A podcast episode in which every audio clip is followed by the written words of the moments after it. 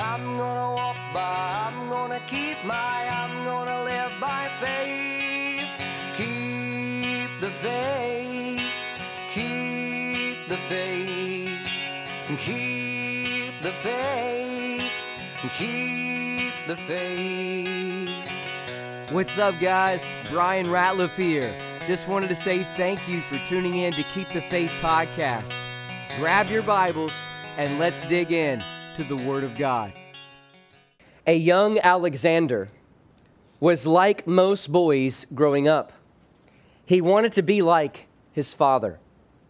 At 12 years old, he had a chance to prove himself once and for all that he was worthy to become a great leader like his dad. A crowd was gathered around observing an untamable stallion. One by one, as each man mounted that horse, they tried in vain, and that beast threw them off. Alexander happened to notice on the sidelines that each of the men were thrown off without realizing that that stallion was just simply afraid of his own shadow. So, with permission granted by his father, he mounted the stallion and rode off in everybody's amazement in the distance. The crowd erupted with excitement, cheers, roars, clapping. And in that moment, Alexander's father was never more proud of his son.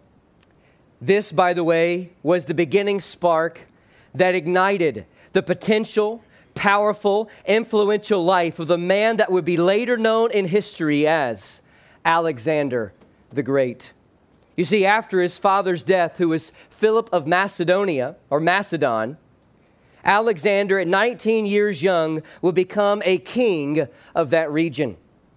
And in his 20s, he developed this ambitious drive to overthrow the Persian kingdom. And in just 10 years, young Alexander had conquered the known world. From Greece all the way to India, his name was ruled as king, and the Grecian culture had spread like wildfire. Now, there has obviously been others like Alexander the Great who have arisen on this world, who came on this world to try to conquer and advance their kingdom to acquire world domination. But each of those rulers' efforts eventually came to naught. Another empire would just come along who was a little bit more powerful and would overtake them. Another king who was a lot stronger and maybe younger would come on the, on the rise and overthrow them. It's interesting when you begin to look at all of history, whether you go back to the Sumerian cultures or the Egyptians or the Persians or the Babylonians or the Grecians or the Romans or even the others throughout this last couple millennia, what we realize is every kingdom that arises to the top will one day crumble down and cease to be the dominating force of the world. Every culture is that way. I don't know when that will take place for America, but one day in the future it probably will take place. But I bring all that up to say this that here we live in a temporal world. Uh, the kingdom that we reside in on this earth is temporary. It will not last forever. There will come another ruler and another king and another emperor and another pharaoh or another kingdom to dominate the world we live. But there's a king who resides on a greater throne than on this earthly throne. And there's a greater kingdom that is unshakable, and that is God's kingdom today as we come to Hebrews chapter 12, verses 25 through 29, we discover these three words that this, this theme is, is ringing out into our minds God's unshakable kingdom. God's kingdom is eternal, and God's kingdom is unshakable, and there is no force of this world that can overthrow God's amazing providential plans that will take place in the age to come. And the writer of Hebrews is highlighting many of these things for us. Keep in mind, this writer of Hebrews is, is, is trying to encourage these Jewish believers who have been tempted to go back underneath the law system of Judaism. And this whole book is all about how Jesus is greater and superior and better than all that the Old Testament had to offer, greater than Aaron the high priest, greater than Moses, that lawgiver and leader, greater than the angelic beings, and greater than all the other figures mentioned in the 39 books from Genesis all the way to Malachi. And if I could give you a summarization statement today from these five verses in Hebrews chapter 12, it would be this thought. Here's what I really want you to leave away with today God's omnipotent word will establish a kingdom that is eternal and unshakable. From our perspective, this is yet to take place. But from God's perspective, it has already been established. Way back in eternity past, the omnipotent, powerful Word of God unleashed this kingdom that is eternal. It never had a beginning and never had an ending, and it is unshakable. It cannot be overthrown by anything this world has to offer. Today, my friends, we can actually live in that kingdom right now. And I believe that this text is eventually, especially when we get to verse 28 and verse 29, is going to reveal to us how we can live in accordance and alliance with that kingdom now, but also in the age to come. But before we get into all that, I'm going to ask this question What is Hebrews teaching us about God's unshakable kingdom? Keep in mind, God's omnipotent word will establish a kingdom that is eternal and unshakable. But I want to draw your attention right now to verse number 25. Keep in mind, kingdoms such as the Grecian Empire of the days of Alexander or the others that have arisen since then, they will come to an end, but God's unshakable kingdom will never end. Look at verse 25. It is in this verse that I want to share the first of three thoughts with you today. God's unshakable kingdom will receive his audible word. God's unshakable kingdom will receive his audible word.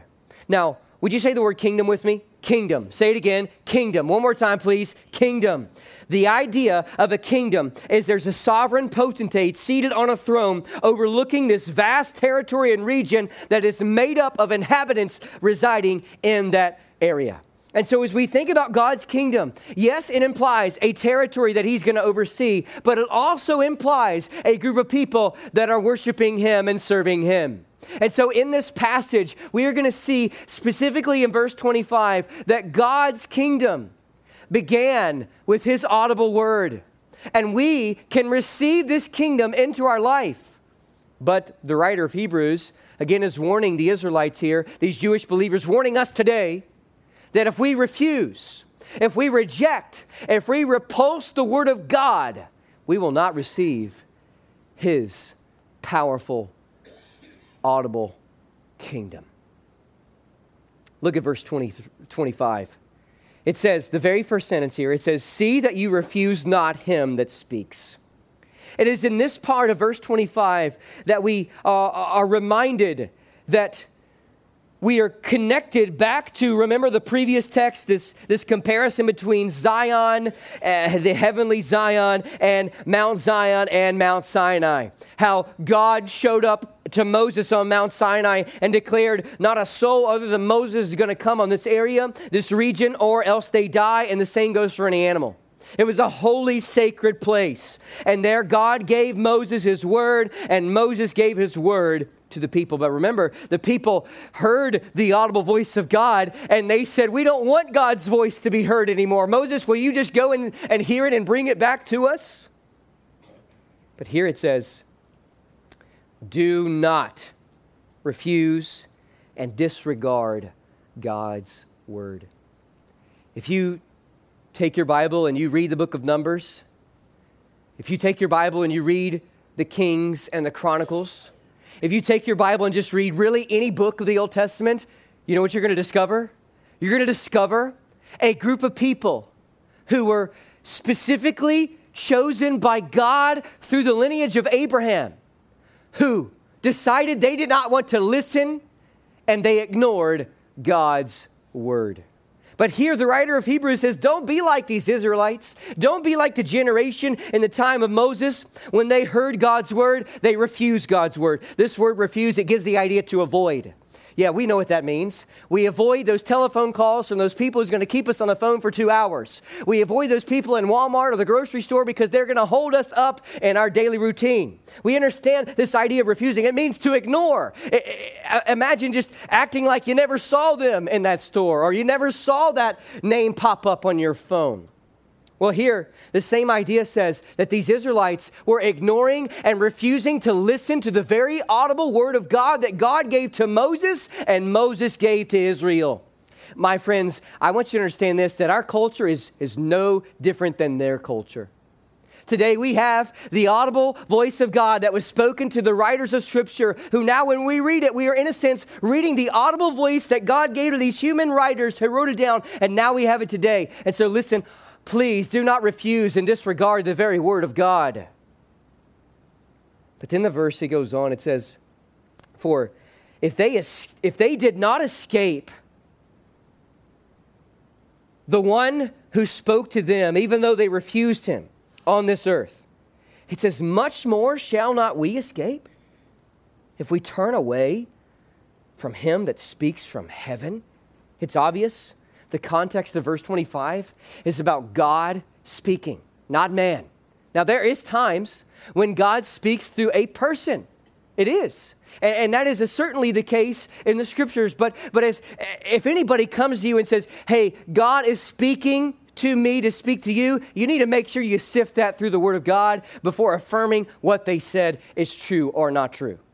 And here we understand that the primary method in which God speaks to us today is through the book you call the Bible sitting in your lap right now.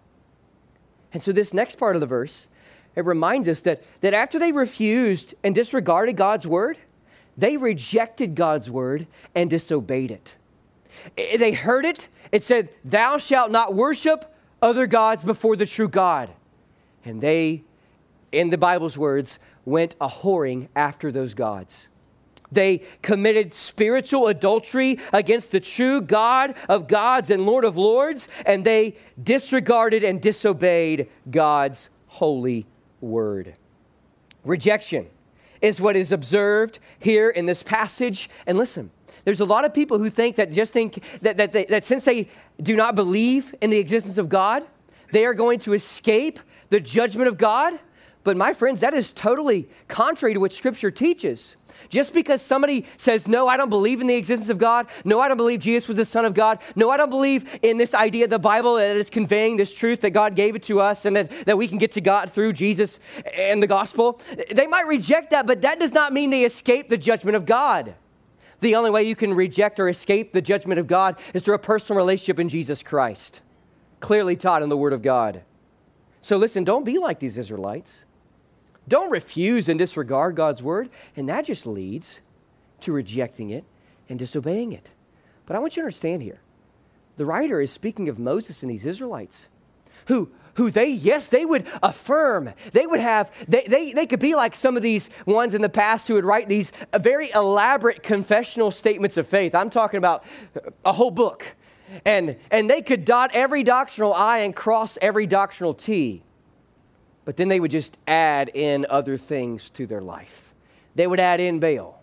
They would add in Ashtaroth. They would add in all these gods. They would add in uh, involving themselves with all these women or, or men, extramarital relationships.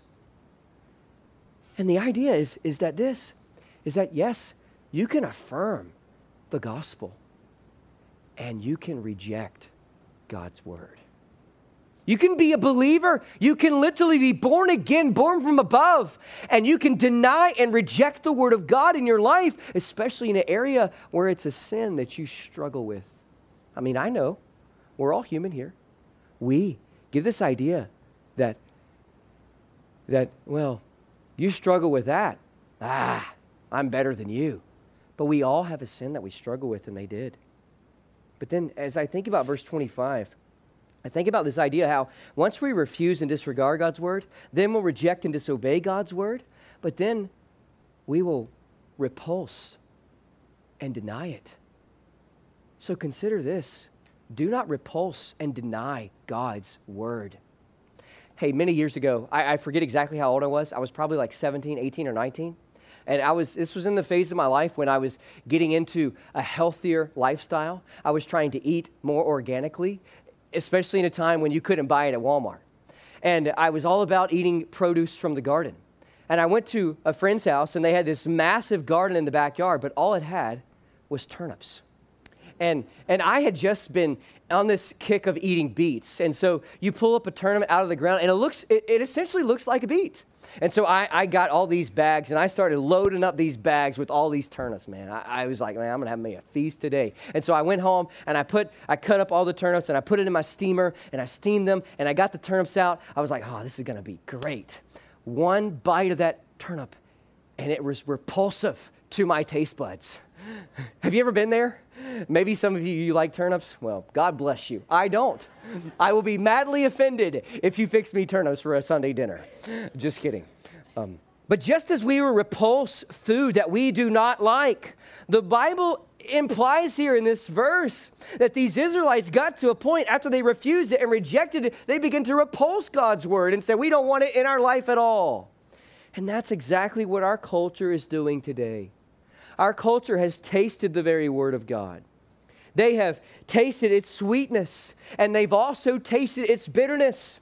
And now, my friends, we need to be the ones that are holding up the word of God and delivering God's word to them today because God's unshakable kingdom cannot be overthrown by any force of man. May I draw your attention out of verse 26 and verse 27? What else is the writer of Hebrews teaching us about God's unshakable, unshakable kingdom. Keep in mind, God's omnipotent word will establish a kingdom that is eternal and unshakable. But now in verse number 26 and 27, we see a second thought that this writer is teaching us. Secondly, God's unshakable kingdom will not just receive his audible word, but will believe his powerful word. Imagine there's a king, he speaks. It's received. That word is received by the inhabitants of his kingdom. And then they take it and they believe it. I do believe that Alexander the Great was plagued with this idea by his mother, and he believed it. He literally believed, Alexander did, in the 300s BC, he believed that he was a descendant of God himself. Literally. He believed his father was one of the pagan Grecian gods. And he was able, with great rhetoric abilities, to convince his culture that he was as if God incarnate at times. Well, there are times when a, when a king speaks and, and it is total rubbish. But then there's times when a king speaks and it is actual truth. And then that truth needs to be believed. And it is in verse 26 and verse 27, we see the idea that the writer of Hebrews, even though this book is inspired by God, he's going back to the inspired Old Testament and quoting a verse that these believers would have been well familiarized with. Check it out now. In verse 26, he says, Whose voice? Speaking of God's voice not Moses' voice, but God's voice. Whose voice then shook the earth? If you want to, you can go back later and go to Exodus chapter 19, and you can read this account when Moses is on Mount Sinai receiving that Ten Commandments from God, and God shakes the earth and the mountain. It took place. So check it out now. God's word speaks with powerful omnipotence. It does. God's word is potent, it is powerful. Several years ago, in fact, it was, it was my first year as a pastor.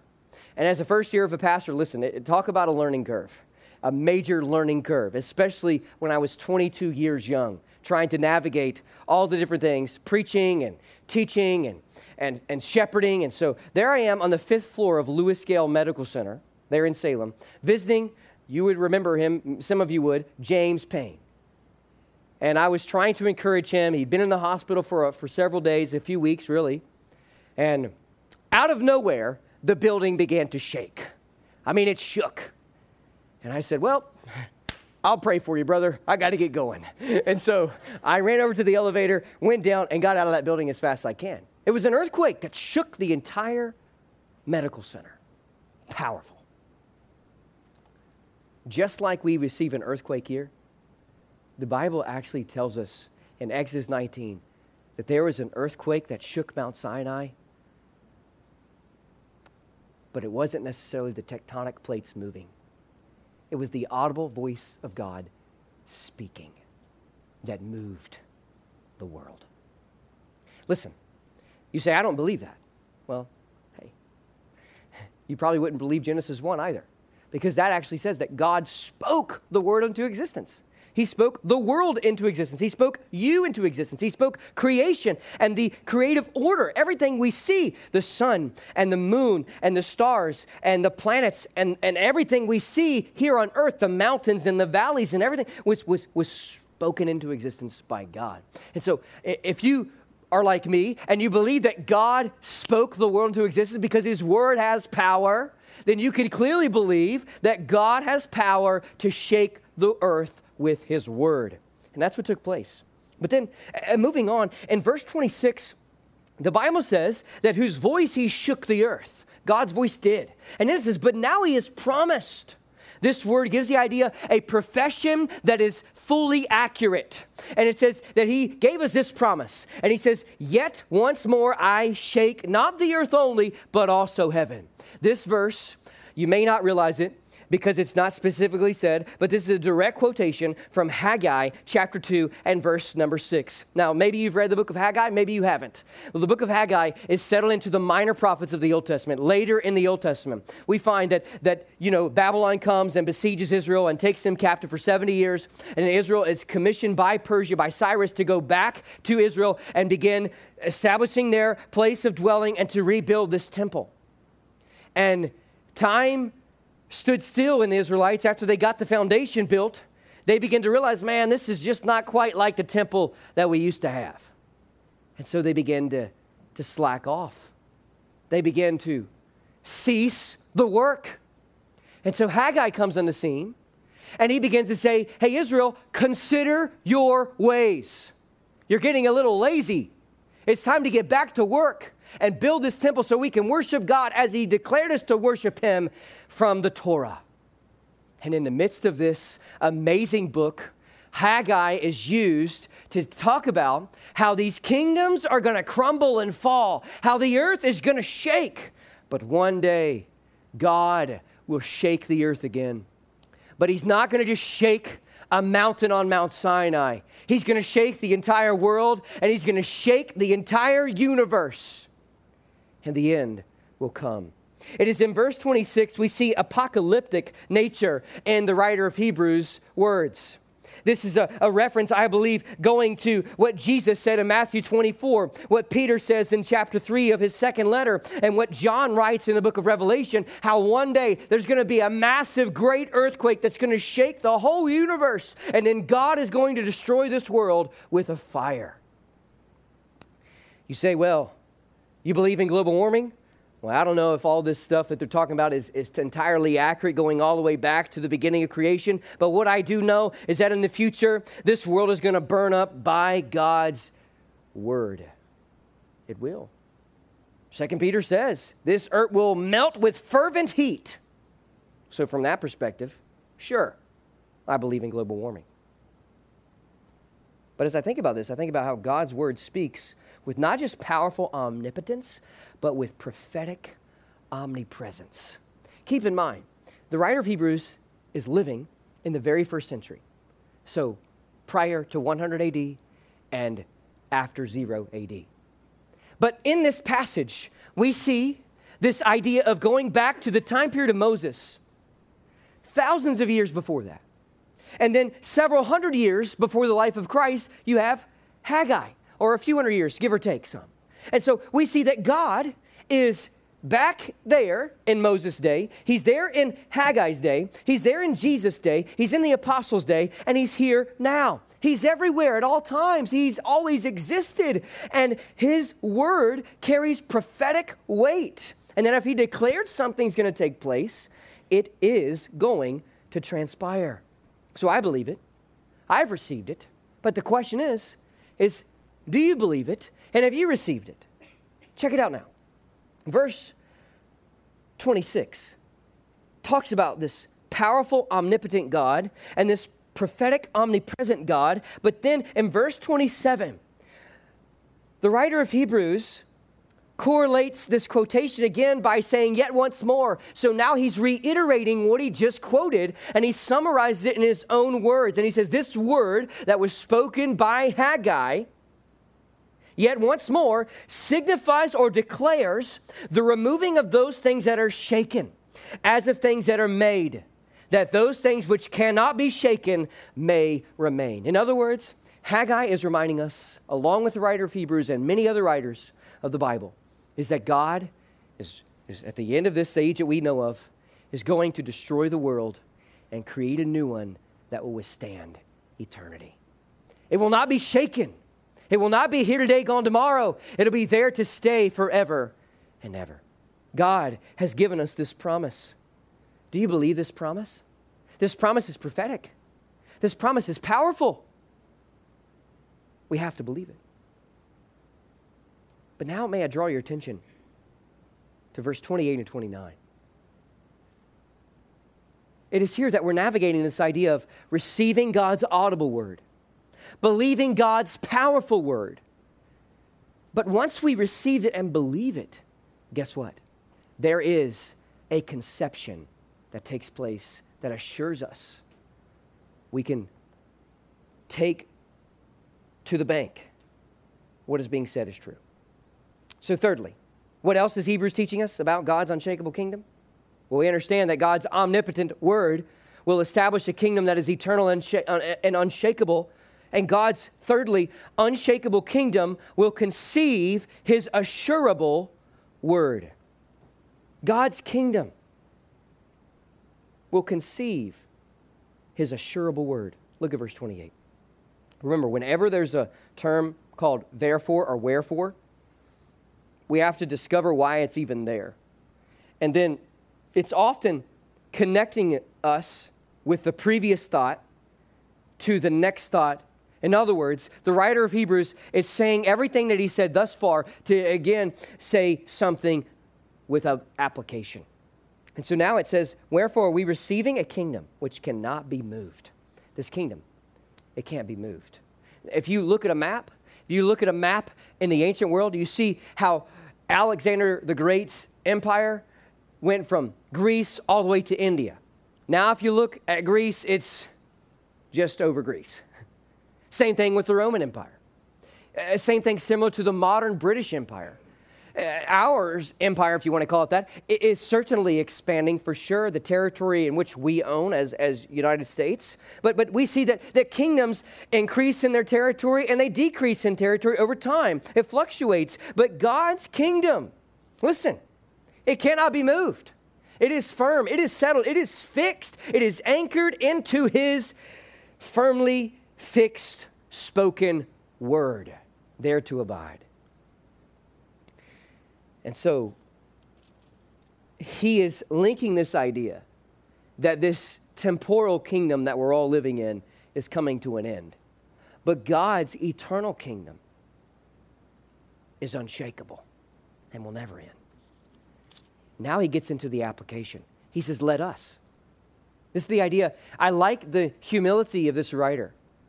He says, Let us, including himself. He says, We understand that, hey, this world is going to come to an end. The kingdom of this world is going to come to an end, and God's going to establish a greater kingdom that has ever been established ever in history. And here it says, Let us then have grace. Therefore, so, or whereby, so we may serve God acceptably with reverence and godly fear. So I think the, the, the, key word here in this, the key two words here in this passage in verse 28 is serve God. Would you say the two words with me? Serve God. Say it again. Serve God. One more time, please. Serve God. The idea here with service is, is by the way, worship. Whenever you see the word service in the Bible, you should automatically think this is a serving opportunity that I am offering up to God as a means of worship to Him. So service is worship. And he says, let us have grace in other words, we know about this eternal kingdom that's coming, so let us now serve God with grace. And so consider this let's worship and serve God with grateful graciousness. When you begin to study this word grace in the Bible here, you'll discover that it gives the idea of grace that has been given to us that makes us fall to our needs with complete gratitude. And that's what grace does. When we understand that the God's amazing grace gave us eternal salvation, His Son Jesus Christ, and it's nothing we can earn by our own merit, that should make us plummet to our knees and say, God, thank you. God, we worship you. God, how can I serve you? I'm afraid that we've lost our gratitude. We've lost this idea of being thankful in the church today because we have this entitled mentality, uh, perhaps given to us by our own American culture. It has been driven into our minds in the church. We have this entitlement mentality. We go to God and we say, God, I'm enti- entitled to have this or entitled to have that, when in reality, we are entitled nothing more than the very judgment of God. And our worship and service has got to be full of grateful graciousness knowing that this opportunity that we get to serve and worship God is given to us by God Himself. The gifts that you have were gifts that God gave you so that you may worship Him. He says, grace in this service. But then he says this idea of acceptably, acceptable or pleasing, well pleasing in God's eyes. So worship and serve God with not just grateful graciousness, but with humble acceptableness. This idea of being accepted in God's eyes is the idea of something that is well pleasing. It points us back to Abel earlier. He's mentioned in verse 24 about how the blood of Christ speaks greater things than that of Abel how that Abel's blood was crying out vengeance, but God's, God the Son's blood cries out forgiveness. Amazing. But then pointing us back to Hebrews chapter 11 about how Abel brought a uh, more excellent sacrifice than Cain.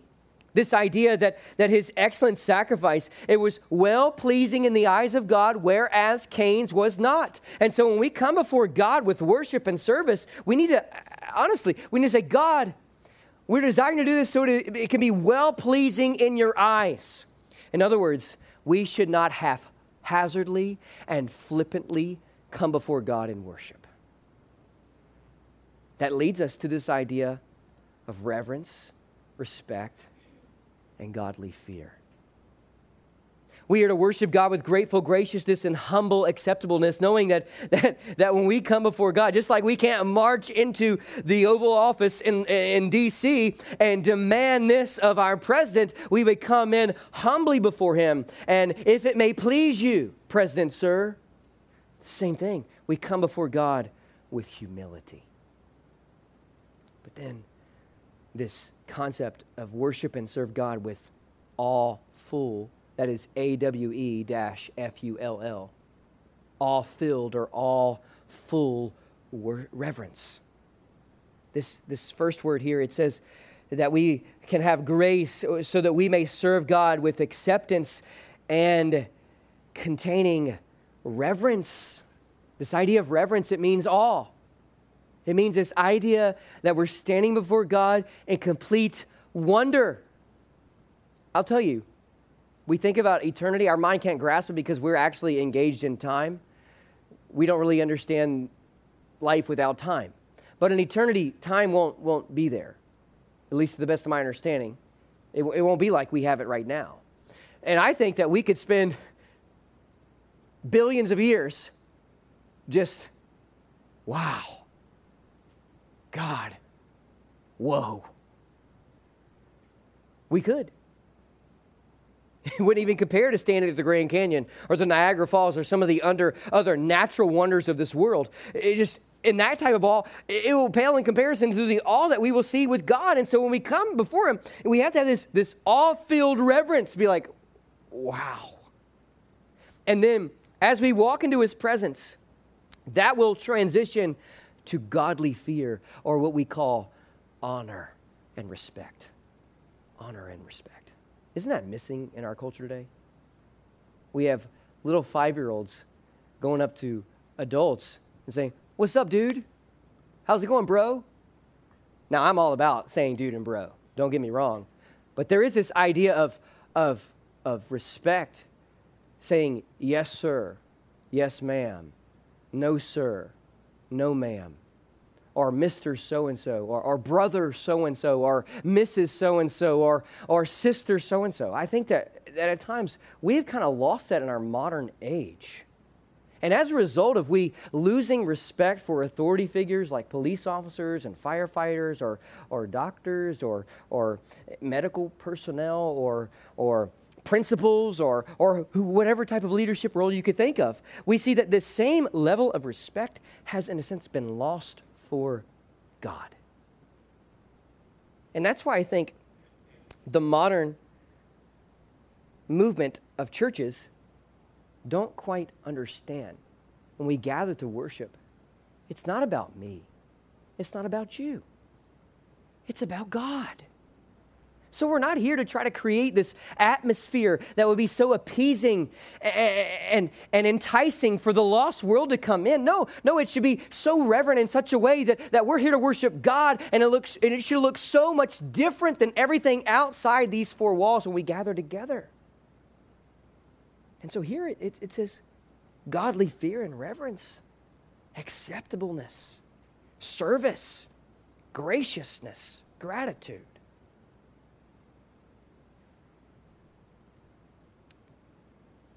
You know, this might sound very morbid to you, but I am totally fascinated with epitaphs. I don't know why. They amaze me. And some of the f- famous people, I think some of them are, are rather interesting. Frank Sinatra, you've heard of him, right? His epitaph was, The best is yet to come. Martin Luther King Jr., he said, Free at last, thank God Almighty, I'm free at last. Winston Churchill, I think you've heard of him, pretty famous guy. He said, I am ready to meet my Maker. Whether or not my Maker is prepared for the great ordeal of meeting me is another matter. Wow, that's not arrogant at all. Uh, now, I thought this one was absolutely hilarious. Here lies an atheist, all dressed up with no place to go. Here's another one about a father who, who you know, never had any sons. He had four daughters. And, and he said in his epitaph, raised four beautiful daughters with only one bathroom, and still there was love. now, this is probably my favorite one out of all of them. It says, under the sod and under the trees lies the body of Jonathan Pease. He's not here. There's only his pod. Pease shelled out and went on to God. That's pretty cool. I say all that to say this that what's interesting is have you ever thought about what is God's epitaph? Now, I know God is not dead. Don't put words in my mouth. But if you could summarize God in a phrase, what would it be? I think the writer of Hebrews does that very well in verse 29. Would you look at it? It says, For our God is a consuming fire. Going back to earlier in this morning where he's cor- cor- correlating this, this Mount Sinai with Mount Zion, that if you step on this mountain without my permission, you will be consumed. Then we understand that throughout Scripture, God has used fire to consume different things. And so here, I think, I think we're being pointed to this end times event that's going to take place in Revelation 20 when all the unbelievers will be consumed by the wrath of God in the lake of fire. And so the reality is this is that you can either be a believer and be consumed by God's love, mercy, and grace for all eternity, or you can be an unbeliever and be consumed by God's wrath, judgment, and indignation for all eternity. Now, this should spur us. This should inspire us to get out into the world and share to them there is an all powerful God who has spoken his word and has established a kingdom that will not be shaken and not be moved by any effort of man. And you need to join this kingdom. If you're here today and you've never experienced the life changing power of God's amazing grace through His Son Jesus, I'm here to tell you something. His Word will radically transform and change your life. God's omnipotent Word will establish and has established a kingdom that is eternal and unshakable. This is God's unshakable kingdom. What's up, guys? Bryan here again. Just wanted to say thanks again for tuning in to today's episode. You can check out this full message at PastorBryanRatliff.com or Apple Podcasts or Spotify Podcasts. Keep the Faith is a ministry of Clearbrook Baptist Church in Roanoke, Virginia. If you're free one Sunday or Wednesday, we'd love for you to join us for worship. Until next time, God bless. I'm gonna walk by, I'm gonna keep my, I'm gonna live by faith. I'm gonna walk by, I'm gonna keep my, I'm gonna live by faith. Keep the faith,